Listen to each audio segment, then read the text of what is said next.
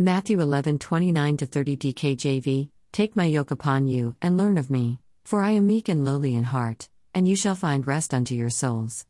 30 For my yoke is easy, and my burden is light. Jesus, in this passage, is showing us that he expects us to learn of him, that is, to learn about him, and to learn from him. Several ways to learn of Jesus are available to us, but the primary way is through diligent study of his word. This requirement to study is definitely a yoke, as he says, but it is a light yoke. Another way we learn of Jesus is by spending time with him, worshiping him, communing with him, and submitting to him, etc. Learning and growing in knowledge is an important and exciting part of the Christian life. Only fools hate knowledge as the word of God says. Proverbs 122 NKJV How long, you simple ones, will you love simplicity? For scorners delight in their scorning, and fools hate knowledge. In the New Testament, the Holy Spirit confirms the need to study the Word. He says through the Apostle Paul that we should study to show yourself approved unto God, a workman that needs not to be ashamed, rightly dividing the word of truth. 2 Timothy 2:15 DKJV. You are fulfilling this expectation of Jesus right now as we study this very subject. Let us begin therefore by investigating God's attitude to knowledge.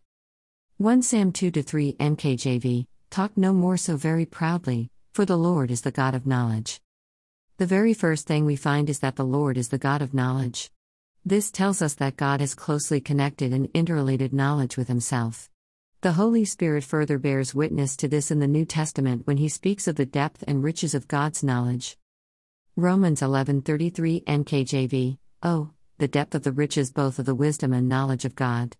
How unsearchable are his judgments and his ways past finding out. His ways are past finding out unless he reveals them to us. Not only is God the God of knowledge, but Scripture is clear when it says that God wants us to have knowledge also. Hosea 6 6 NKJV For I desire mercy and not sacrifice, and the knowledge of God more than burnt offerings. The knowledge of God's ways comes from God, for God gives knowledge. Proverbs 2 6 NKJV For the Lord gives wisdom, from his mouth come knowledge and understanding. Ecclesiastes 2:26 NKJV For God gives wisdom and knowledge and joy to a man who is good in his sight.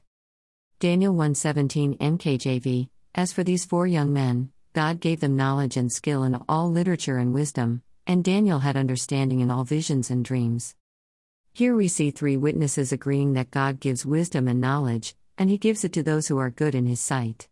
As you delve into God's word today, expect God to give you a revelation of his knowledge and wisdom. The Apostle Paul knew the importance of this, so he asked God to give the believers in Ephesus a spirit of wisdom and revelation. Before you begin your study, take this prayer and make it your own. I am praying it for you today.